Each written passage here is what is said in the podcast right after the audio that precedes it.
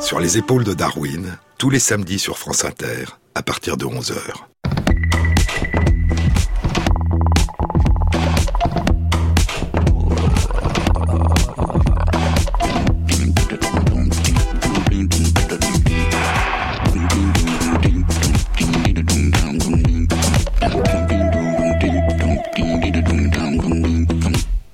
Bonjour à tous. Sur les épaules de Darwin, sur les épaules des géants. Se tenir sur les épaules des géants et voir plus loin, voir dans l'invisible, à travers l'espace et à travers le temps. Plonger notre regard dans le passé, tenter de découvrir des éclats de monde disparus, nous ouvrir au monde et aux autres, aux souvenirs des jours anciens que nous n'avons pas connus.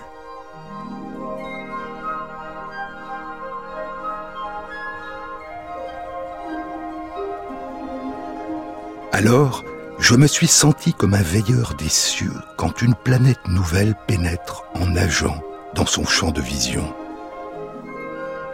C'est un poème de John Keats. Il date de 1816. La nouvelle planète qui glisse en nageant dans le champ de vision du veilleur de l'observateur des cieux, c'est Uranus. Une planète de notre système solaire invisible à l'œil nu, que l'astronome William Herschel avait découverte 35 ans plus tôt en 1781. Une planète dont l'existence était jusque-là demeurée inconnue.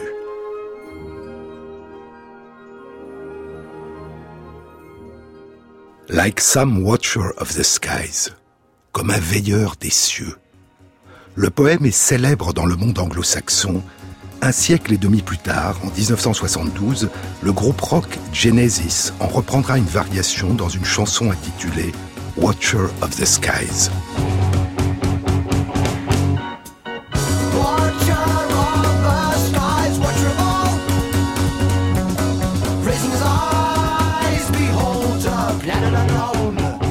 Watcher of the skies, raising his eyes on a planet unknown veilleur des cieux, levant les yeux vers une planète inconnue.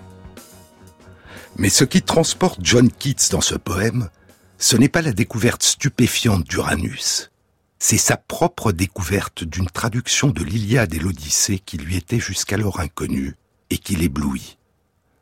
Keats a 21 ans. Il connaît les traductions de l'Iliade et de l'Odyssée les plus célèbres à son époque, celles des poètes de la seconde moitié du XVIIe siècle et du début du XVIIIe siècle, John Dryden et Alexander Pope. Mais il n'a jamais lu la traduction réalisée au début du XVIIe siècle par le poète et auteur de théâtre George Chapman, un contemporain de Shakespeare. Un ami lui fait découvrir cette traduction il la lit durant toute la nuit, émerveillé. Et le poème qu'il compose dès le lendemain matin à l'intention de son ami est intitulé En me plongeant pour la première fois dans le Homère de Chapman.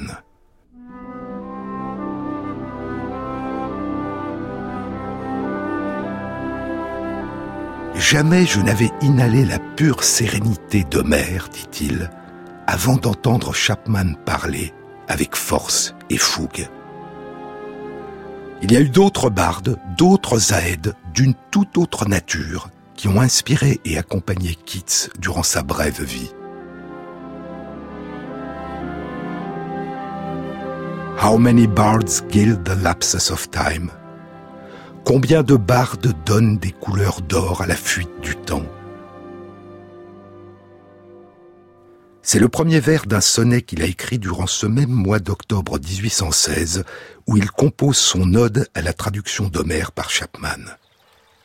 Et les bardes qu'il évoque dans ce poème sont les innombrables sonorités qui emplissent le soir, les chants des oiseaux, le murmure des feuilles, la voix des eaux, la grande cloche qui vibre d'un son solennel, et des milliers d'autres encore que la distance empêche de reconnaître. Trois ans plus tard, en septembre 1819, un an et demi avant sa mort à l'âge de 25 ans, dans son ode intitulé À l'automne, Où sont les chants du printemps dit-il Las, où sont-ils? Ne pense pas à eux. Tu as toi aussi ta musique. En chœur plaintif, les petits moucherons se lamentent parmi les saules de la rivière, soulevés dans les airs ou plongeant, selon que le vent léger s'anime ou meurt. Et les agneaux déjà grands bêlent depuis les ruisseaux des collines. Les grillons des haies chantent. Et maintenant, en douterie, le rouge-gorge siffle dans un jardin clos, et les hirondelles qui se rassemblent trissent dans les cieux. Le bourdonnement de l'abeille, dit son ami le peintre Benjamin Haydon, le bourdonnement de l'abeille, la vue d'une fleur, le scintillement du soleil semblait le faire vibrer. Beauté et vérité, vérité, beauté, c'est tout ce que tu sais sur Terre et tout ce qu'il te faut savoir, écrira Keats. Et ce soir d'automne de l'année 1816 où il plonge dans la traduction de Chapman, l'Iliade et l'Odyssée pour la première fois lui dévoilent leur beauté, leur vérité, qui lui avait été jusque-là voilée. Alors, je me suis senti comme un veilleur des cieux quand une planète nouvelle pénètre en nageant dans son champ de vision, ou comme l'intrépide Cortès, quand de ses yeux d'aigle il scrutait le Pacifique, et tous ces hommes se regardaient l'un l'autre, perdus en conjecture, silencieux, au sommet d'un pic dans le Darien. Le Darien. La région du Darien, c'est le sud de l'isthme de Panama, la portion de l'isthme qui joint le sud du Panama et le nord de la Colombie, le lien entre l'Amérique centrale et l'Amérique du Sud. Mais Keats s'est trompé. Hernán Cortés n'a pas été le premier Européen qui a vu le Pacifique, l'immensité de l'océan Pacifique, au large de la côte ouest du continent américain. Le premier été le conquistador espagnol Vasco Núñez de Balboa. Et Balboa n'a pas nommé cet océan océan Pacifique, mais Mar del Sur, la mer du Sud. En l'an 1510, Balboa a fondé sur la côte atlantique de la Colombie, face à la mer des Caraïbes, à l'extrémité sud de l'isthme de Panama, la première cité espagnole sur la Terre Firme, le continent américain, la cité de Santa Maria la Antigua del Darien. Dans cette région vit le peuple Cueva. Vingt ans plus tard, il aura disparu, exterminé jusqu'au dernier par les colons espagnols. Mais revenons à Balboa. Il a appris par des membres du peuple Cueva qu'à l'ouest de Santa Maria l'Antigua del Darien, il existe une autre mer. Et au long des côtes de cette mer, lui disent les Cueva, il y a de l'or, et les eaux de cette mer sont emplies de perles.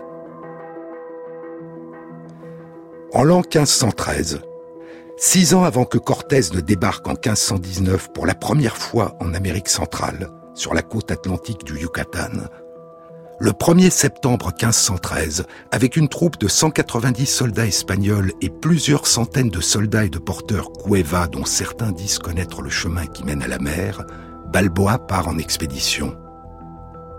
Il remonte d'abord vers le nord, au long de la côte atlantique de l'isthme de Panama, puis il bifurque et s'engage en direction du sud-ouest, à travers la jungle, à travers l'inconnu.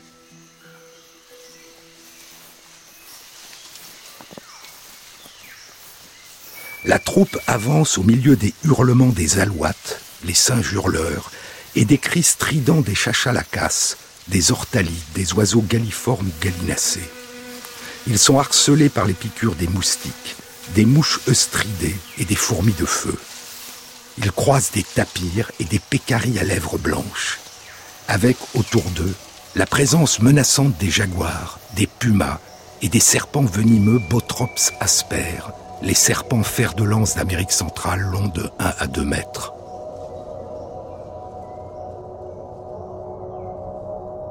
Ils descendent probablement en barque une partie du cours du Rio Chuchunaque. Et au bout de trois semaines, après avoir parcouru près de 70 kilomètres, le 25 septembre 1513, ils gravissent un petit mont, le Perito Parado. Et de là, Balboa et ses hommes découvrent au loin une mer qui emplit l'horizon. Balboa la nomme Mar del Sur, mer du Sud, et il en prend possession au nom du roi d'Espagne, Ferdinand II d'Aragon, dit le catholique. Quatre jours plus tard, le 29 septembre 1513, avec 26 de ses hommes, ils sont sur la côte, dans une baie, devant la mer. Ils entrent dans la mer. C'est le jour de la Saint-Michel, et Balboa nomme la baie baie de San Miguel. Parmi les hommes qui l'entourent, il y a un officier âgé de 35 ans qui deviendra célèbre, Francesco Pizarro. Six ans passeront. Et au tout début de l'année 1519, trois mois avant que Cortés ne débarque à Veracruz sur la côte atlantique du Mexique et ne commence la conquête de l'Empire aztèque, à 2500 km de là, au sud de l'Amérique centrale, sur la côte pacifique de l'isthme de Panama, Balboa fait construire des navires et navigue pour la première fois sur la Mar del Sur, jusqu'au rivage de certaines des îles de l'archipel des Perles, situé à une cinquantaine de kilomètres au large des côtes de Panama. Balboa s'était arrogé le titre de gouverneur des territoires auquel la couronne d'Espagne avait donné le nom de Castilla de Oro, la Castille d'or, et qui comportait une partie du Panama mais Pedro Arias de Avila lui dispute cette fonction.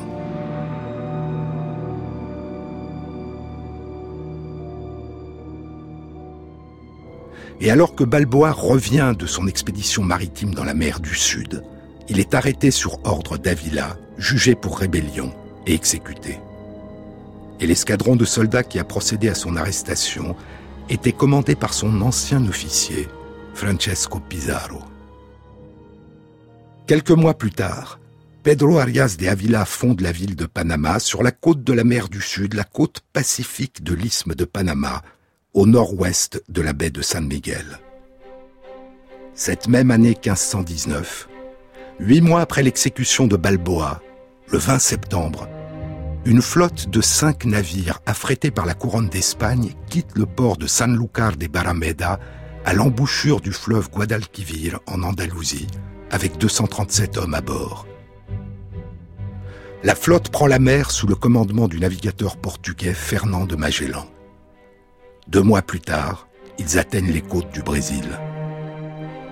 Encore dix mois, et à la fin octobre 1520, après avoir subi une mutinerie et longé la côte atlantique de l'Amérique du Sud, Magellan et ses marins découvrent au sud de l'Argentine, à la pointe sud du Chili, un détroit qui sépare la pointe de l'Amérique du Sud de la grande île de la Terre de Feu. Les quatre navires qui restent sur les cinq du départ quittent l'océan Atlantique et pénètrent dans le détroit. Ils mettront un mois à le traverser. Magellan nommera ce détroit de 600 km de long le canal de tous les saints, parce qu'ils y ont navigué le 1er novembre, le jour de la Toussaint. On lui donnera plus tard le nom de détroit de Magellan. Le 28 novembre 1520, plus d'un an après leur départ d'Espagne, ils sortent du détroit et pénètrent dans une vaste mer, calme, que Magellan nommera Mar Pacifico, mer Pacifique.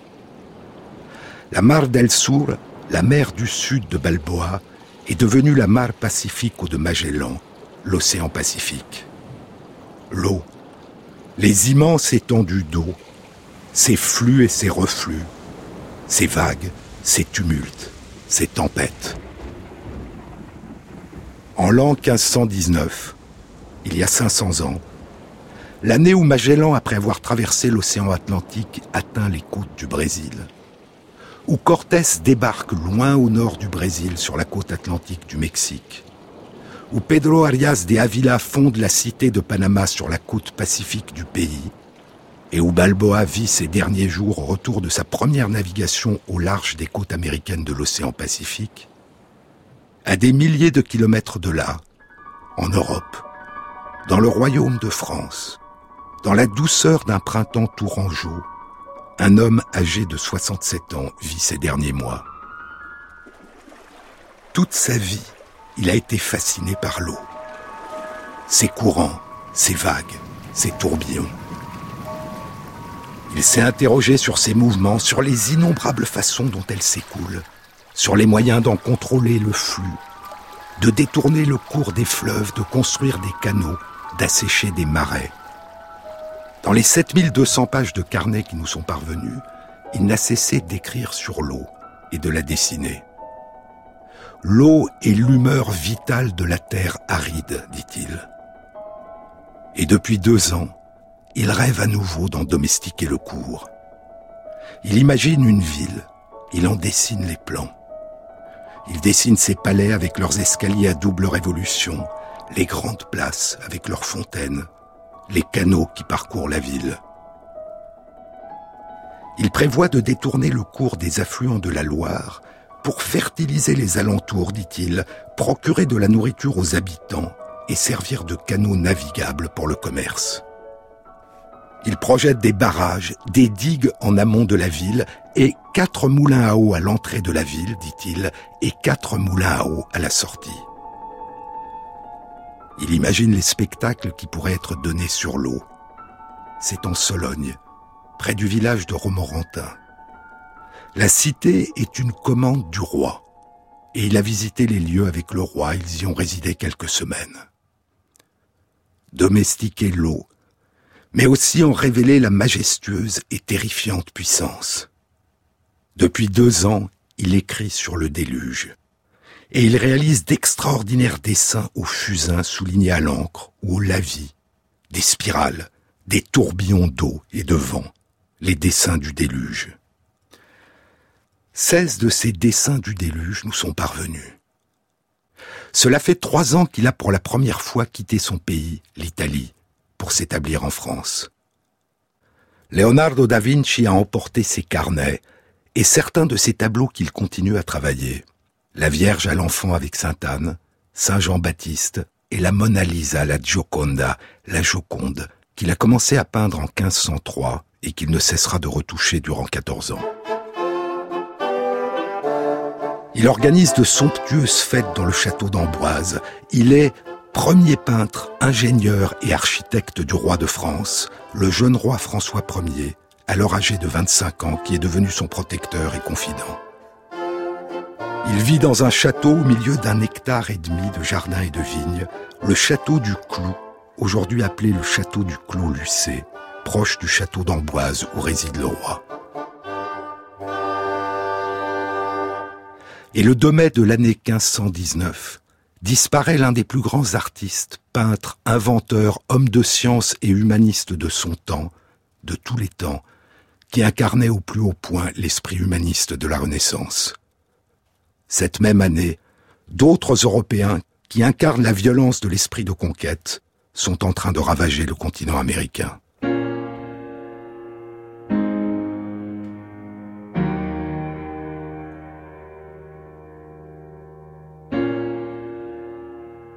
Sur les épaules de Darwin. Jean-Claude Amezen sur France Inter. Let me put the water in the bowl for your wounds, babe. Let me fill you up with the fingers of love you can't lose, babe. When you watch me play, does it feel bad, darling, when they choose me?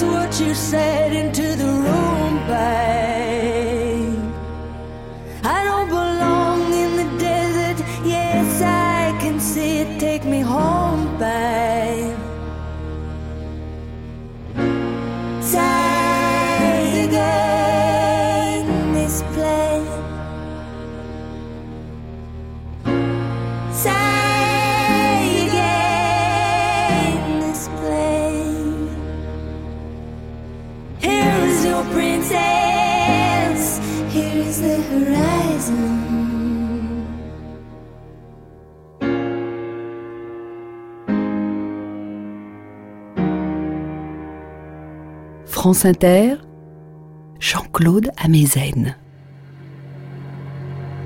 À cheval, à pied, en armure, des armes à feu à la main, les conquistadors avancent à travers un continent qui leur est inconnu, détruisant tout sur leur passage.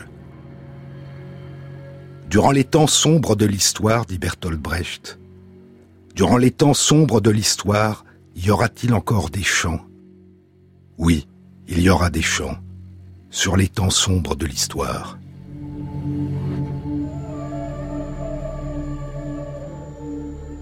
Quand ils sont venus pour la première fois, dit l'écrivain amérindien Tommy Orange, dans There, There, Ici, Ici, un beau livre publié cet été et non encore traduit en français, quand ils sont venus pour la première fois nous chercher avec leurs balles, nous n'avons pas cessé de bouger, bien que leurs balles se déplaçaient deux fois plus vite que nos cris.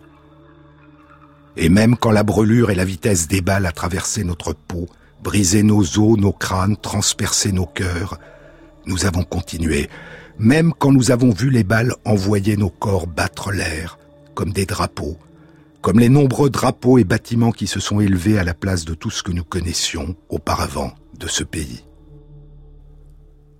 Les balles étaient des présages, des fantômes venus de rêves d'un futur dur et proche. Les balles ont continué à avancer après nous avoir traversés. Elles sont devenues la promesse de ce qui était à venir. Ils ont tout pris et l'ont moulu, réduit en une poudre aussi fine que la poudre à canon. Ils ont tiré en l'air en signe de victoire, et les balles perdues se sont enfuies dans le néant des récits mal écrits et destinés à l'oubli.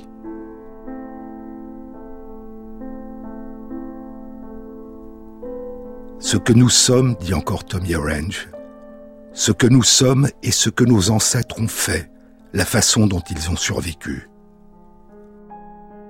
Nous sommes les souvenirs dont nous ne nous souvenons pas, qui vivent en nous, que nous ressentons, qui nous font chanter et danser et prier comme nous le faisons, des sensations, des émotions, des sentiments, surgis dans nos vies, de souvenirs qui s'embrasent et fleurissent de façon inattendue, comme le sang d'une blessure.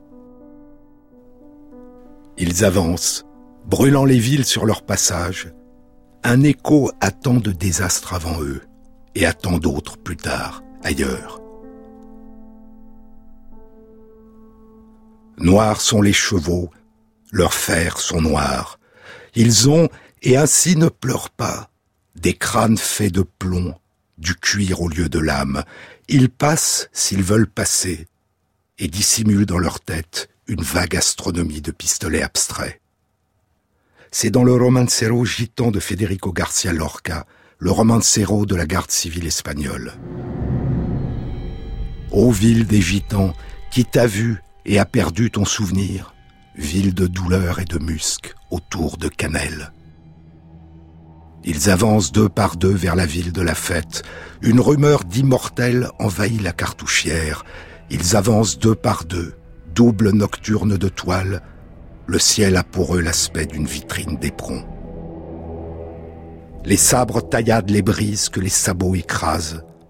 Dans la pénombre des rues fuient les vieilles gitanes, et les jeunes filles couraient poursuivies par leurs tresses dans un air où éclatent des roses de poudre noire. Ô ville des gitans, la garde civile s'éloigne dans un tunnel de silence pendant que les flammes t'encerclent. ô ville des gitans, qui t'a vu et a perdu ton souvenir, qu'on te cherche sur mon front, jeu de lune et de sable. Ils avancent, brûlant les villes et les villages, détruisant ce qu'ils considèrent comme des idoles, brûlant les livres, convertissant de force ceux qu'ils tiennent pour des idolâtres, brûlant ceux qui refusent de se convertir, comme d'autres plus tard, ailleurs, très loin de là.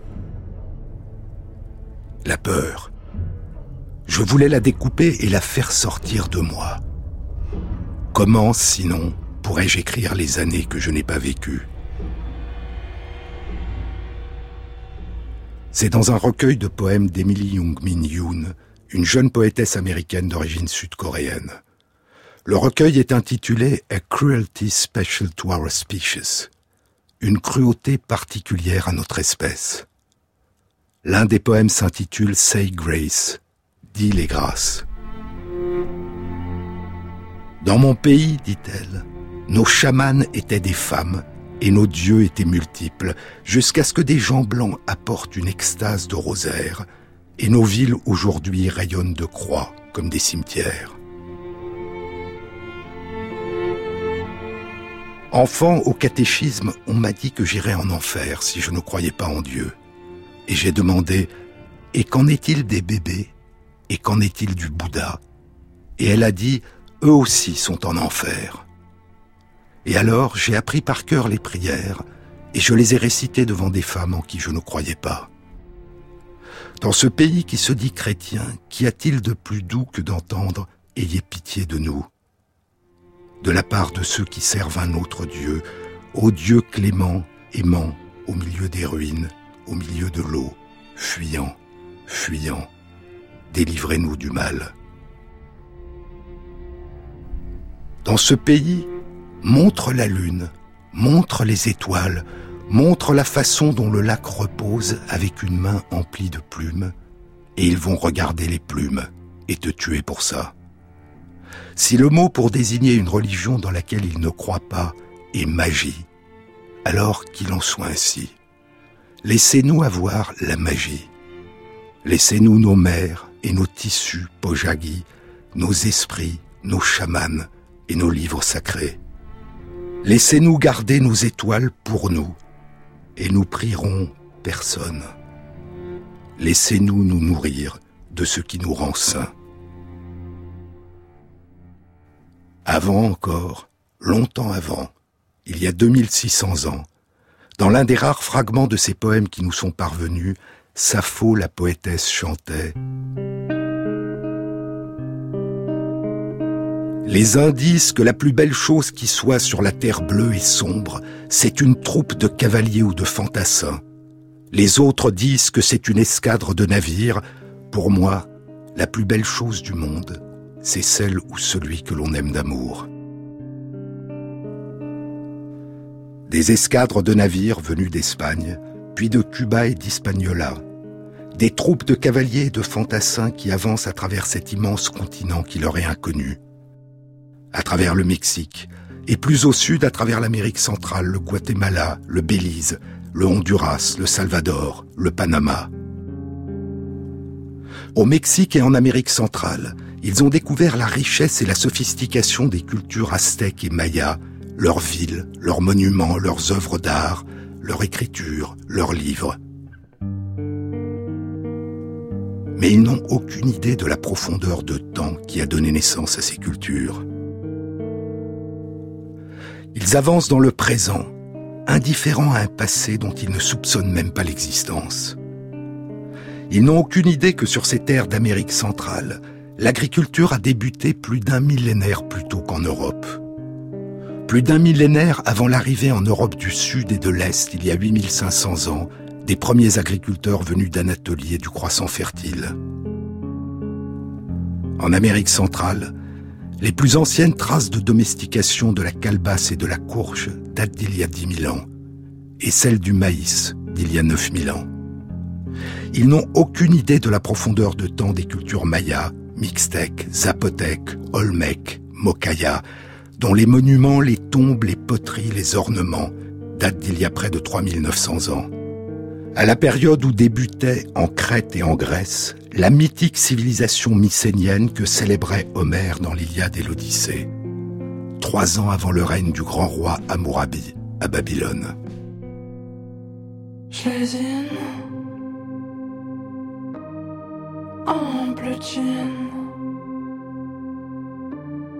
J'aime la vie. J'aime les gens. Tant que mon tempérament se désiste des autres troubles entêtantes. Tant que mon tempérament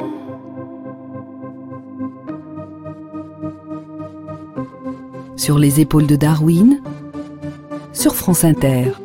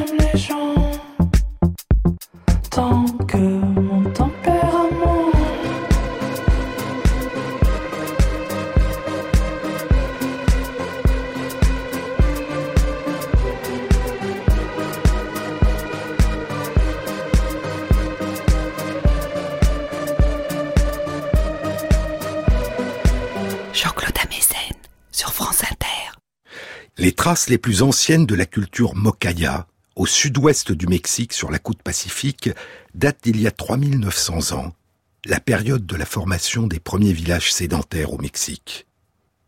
Les Mocayas sont les précurseurs de la culture Olmec, qui se développera au sud-ouest et au sud-est du Mexique il y a environ 3500 ans, jusqu'il y a 2400 ans, et dont les vestiges des capitales successives ont été découverts sur les sites de San Lorenzo Tenochtitlan et de la Venta. La culture olmec, avec ses pyramides, ses gigantesques et énigmatiques têtes sculptées en basalte pesant plusieurs tonnes, ses splendides sculptures, ses masques de jade et ses glyphes, une écriture qui n'a pas encore été déchiffrée. Au sud du Mexique et plus au sud encore, dans le Belize, au Guatemala et dans une partie du Honduras et du Salvador, les États ou royaumes des civilisations mayas ont commencé à se développer il y a probablement plus de 3000 ans. Leur grande cité de la période classique, la cité de Lacamha, sur le site de Palenque avec ses splendides temples, les cités de Tikal et de Copan, seront abandonnées il y a mille ans pour des raisons inconnues. Au nord de là, probablement à la même période que les royaumes mayas, il y a plus de 3000 ans, dans l'actuel état d'Oaxaca, au sud-ouest du Mexique, dans les hauts plateaux arides, dans les forêts de nuages, les forêts tropicales humides des montagnes, a émergé la culture zapotèque. Sa capitale a d'abord été le site de Monte Alban, à partir d'il y a 2500 ans, puis la cité de Mitla. Beaucoup plus tard, entre l'an 900 et l'an 1200 de notre ère, la culture toltèque, dont la capitale était Tula, s'est développée sur les hauts plateaux du centre du Mexique. Les Espagnols ne connaîtront que les manifestations les plus récentes de certaines de ces anciennes cultures. Les cités mayas de la période post-classique qu'ils détruiront, et ils interdiront l'écriture maya faite de glyphes, plusieurs centaines de symboles qui désignaient pour certains des mots et pour d'autres des syllabes.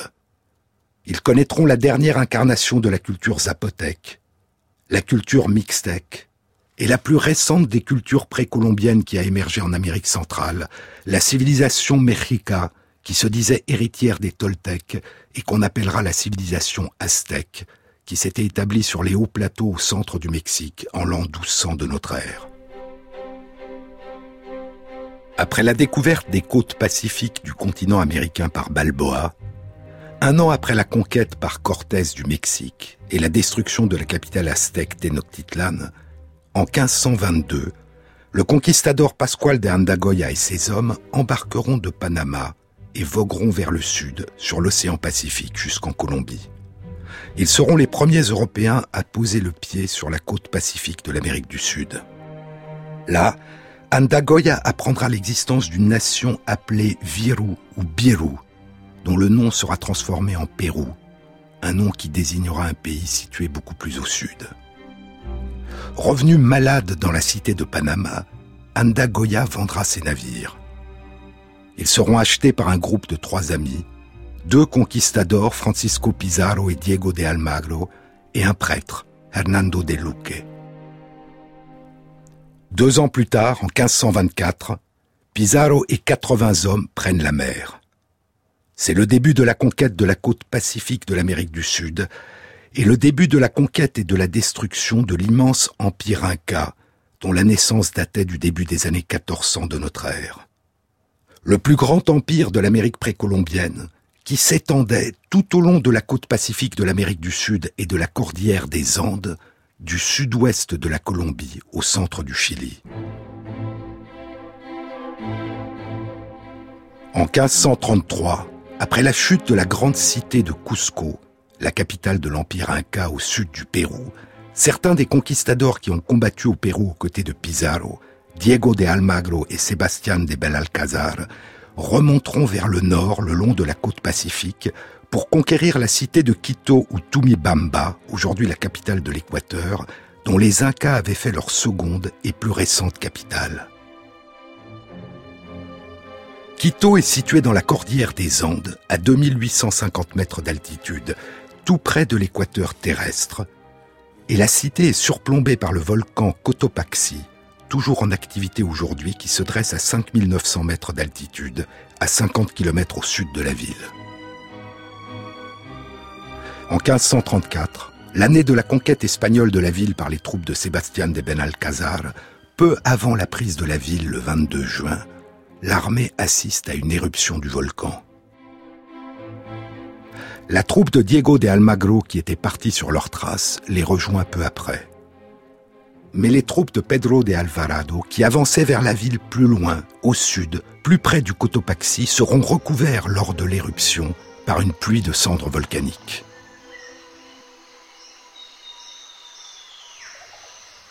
En Équateur, à l'est de la côte du Pacifique, traversant le pays de part en part du nord au sud, il y a la Sierra, la cordillère des Andes. Et à l'est de la Sierra s'étend Il Oriente, la forêt tropicale amazonienne, la forêt chaude et humide du nord-ouest de l'Amazonie. Et dans ces forêts denses emplies d'animaux sauvages, parmi les multiples espèces d'arbres sauvages, les conquistadors vont découvrir des arbres qui ressemblent à ceux qu'ils ont appris à connaître en Amérique centrale.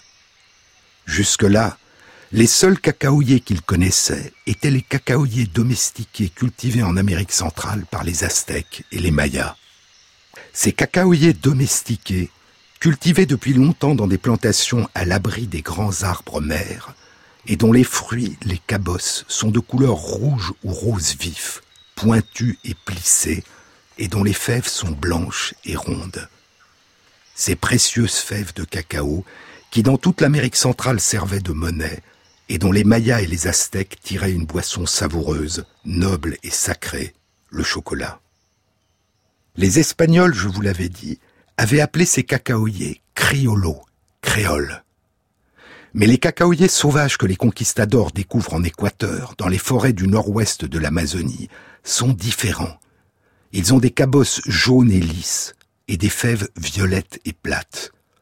Et les conquistadors nommeront ces cacaoyers qui leur sont inconnus, les forasteros, les étrangers en espagnol.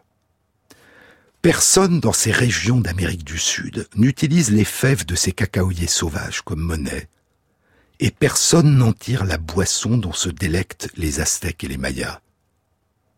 Les colons espagnols commenceront à déforester une partie des régions à l'ouest de l'équateur et à planter, à cultiver puis à domestiquer ces cacaoyers forastéraux pour en produire la boisson chocolat. Mais dans ce pays, comme ailleurs sur ce continent que les conquistadors ont parcouru, dormaient des vestiges d'anciennes civilisations dont ils n'ont jamais imaginé l'ancienneté. Des cultures qui ont émergé en Amérique du Sud, dans la forêt tropicale de l'équateur, plus tôt encore que les plus anciennes grandes cultures de l'Amérique centrale, les Mokayas et les Olmecs.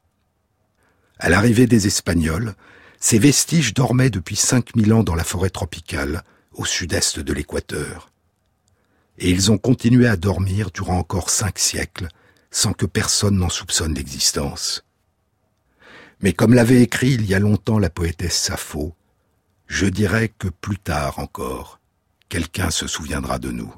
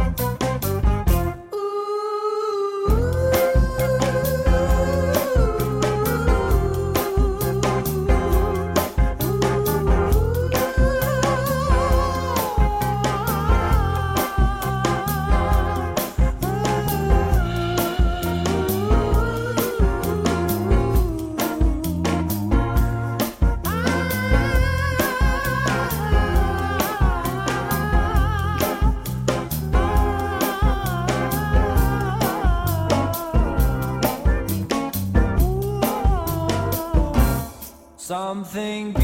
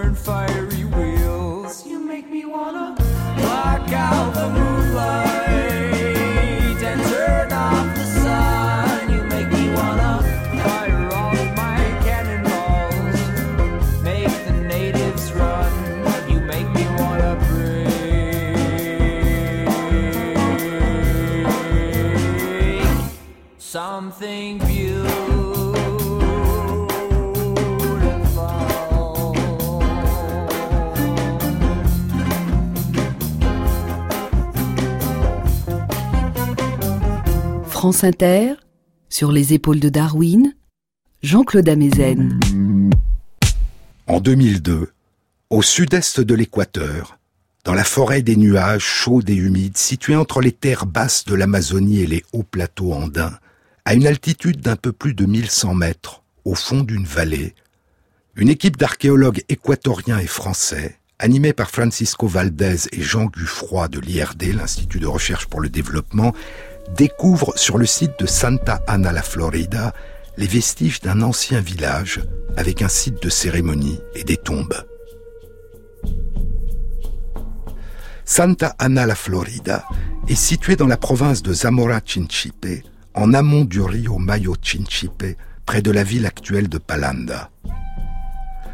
Les datations au carbone 14, publiées en 2005 dans les comptes rendus de l'Académie des sciences Palévol, indiquent qu'il s'agit du plus ancien site à ce jour, de la plus ancienne culture dont on ait découvert des vestiges dans les forêts tropicales au nord-ouest de l'Amazonie, en Équateur, la culture Mayo Chinchipe Marañón. Cette culture s'était développée sur un territoire qui va de la vallée du Rio Mayo Chinchipe en Équateur jusqu'au Pérou, où le Rio Mayo Chinchipe se jette dans le Rio Marañón, qui en se réunissant avec le Rio Ucayali donne naissance au fleuve Amazon. La plus ancienne occupation du site de Santa Ana, la Florida, date d'il y a 5500 ans, 1500 ans avant les plus anciens vestiges des cultures Mocaya et Olmec au sud du Mexique. Une première période d'occupation du site de Santa Ana, la Florida, a eu lieu entre il y a 5500 ans et il y a 4000 ans, durant la phase dite Palanda de la culture Mayo-Chinchipe. Puis le site a été occupé entre il y a 3800 ans et il y a 2200 ans, durant la phase dite Takana. C'était un village composé d'une vingtaine de maisons disposées autour d'une place centrale circulaire entourée d'un mur. À chacune des deux extrémités est et ouest du village, il y a une plateforme artificielle. L'une, surélevée de 4 mètres, de forme ovale et d'une surface de 900 mètres carrés, contient des tombes, un foyer central et semble avoir été un temple. La culture Mayo Chinchip et Marañón avait un art figuratif symbolique élaboré et échangeait avec des populations de la côte pacifique situées à plus de 100 km à vol d'oiseau, comme en témoigne sur le site de Santa Ana, la Florida, la présence de coquillages de gastéropodes marins, des conques de strombus et des coquilles de spondylus. Dans les tombes, il y a de nombreuses offrandes, dont de très belles poteries, des jarres et des amphores de terre cuite et des récipients de pierre, et un mortier de pierre en forme d'oiseau. Il y a des jadéites, des turquoises et des coquillages.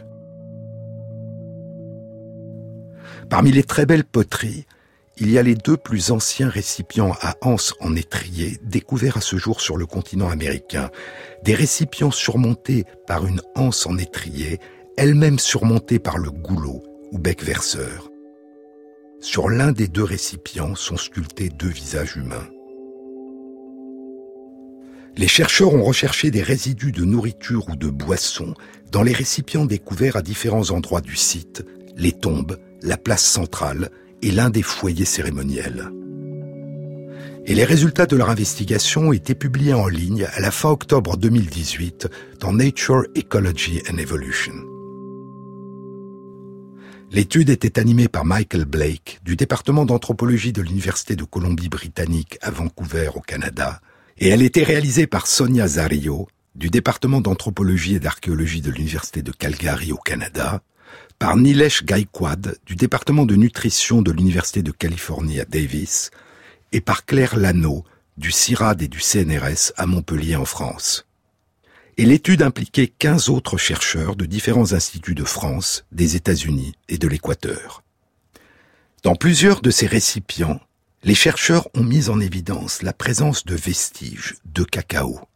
Ils ont découvert d'une part la présence de théobromine, qui est présente dans les fèves mûres de cacao, dans des poteries datant d'une période comprise entre il y a 5500 ans et il y a 5300 ans. D'autre part, ils ont découvert la présence de grains d'amidon caractéristiques des fèves de cacao, dont des grains d'amidon de fèves grillées, qui dataient d'une période comprise entre il y a 5500 ans et il y a 5300 ans. Puis les chercheurs ont mis en évidence de l'ADN ancien de cacaoyer sur des fragments de poterie. Trois dataient d'une période comprise entre il y a 5500 ans et il y a 5300 ans. L'ADN ancien était caractéristique et se différenciait notamment des fragments d'ADN récents par ses lésions particulières et ses coupures en tout petits fragments. Et contrairement à la théobromine et au grain d'amidon, qui permettaient simplement de détecter qu'il s'agissait de résidus de fèves de cacao, l'analyse de l'ADN a permis d'identifier les variétés génétiques précises des cacaoyers dont les fèves étaient consommées.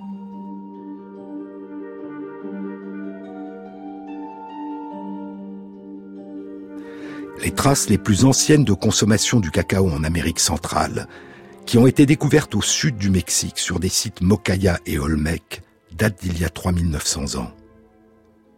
Mais 1500 ans plus tôt, en Amérique du Sud, en Équateur, le cacao était déjà consommé sous forme de boisson. Le fait que des résidus de cacao aient été détectés à la fois sur des récipients domestiques présents dans les maisons et sur des récipients présents dans les tombes suggère que le cacao était probablement utilisé à la fois comme nourriture et comme boisson par les vivants et comme offrande pour les défunts. L'étude indique que sur le site de Santa Ana la Florida, le cacao a été consommé durant une période d'au moins 3000 ans.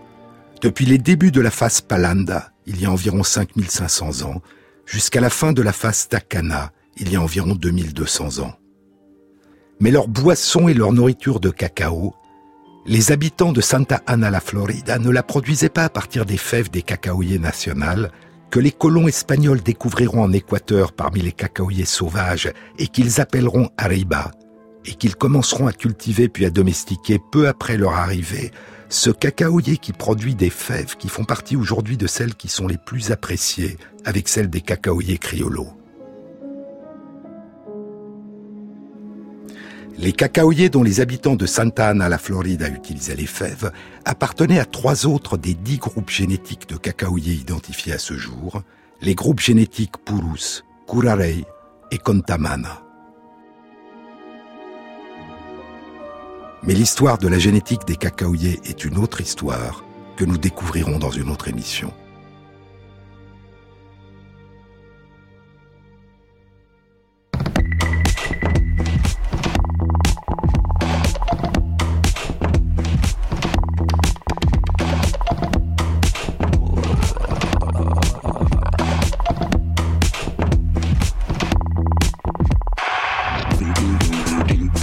Cette émission a été réalisée par Christophe Imbert, avec à la prise de son et au mixage Julien Dumont et Jean-Baptiste Audibert pour le choix des chansons. Et merci à Christophe Magère qui intègre sur la page de l'émission, sur le site franceinter.fr, les références aux articles scientifiques et aux livres dont je vous ai parlé. Bon week-end à tous. À samedi prochain.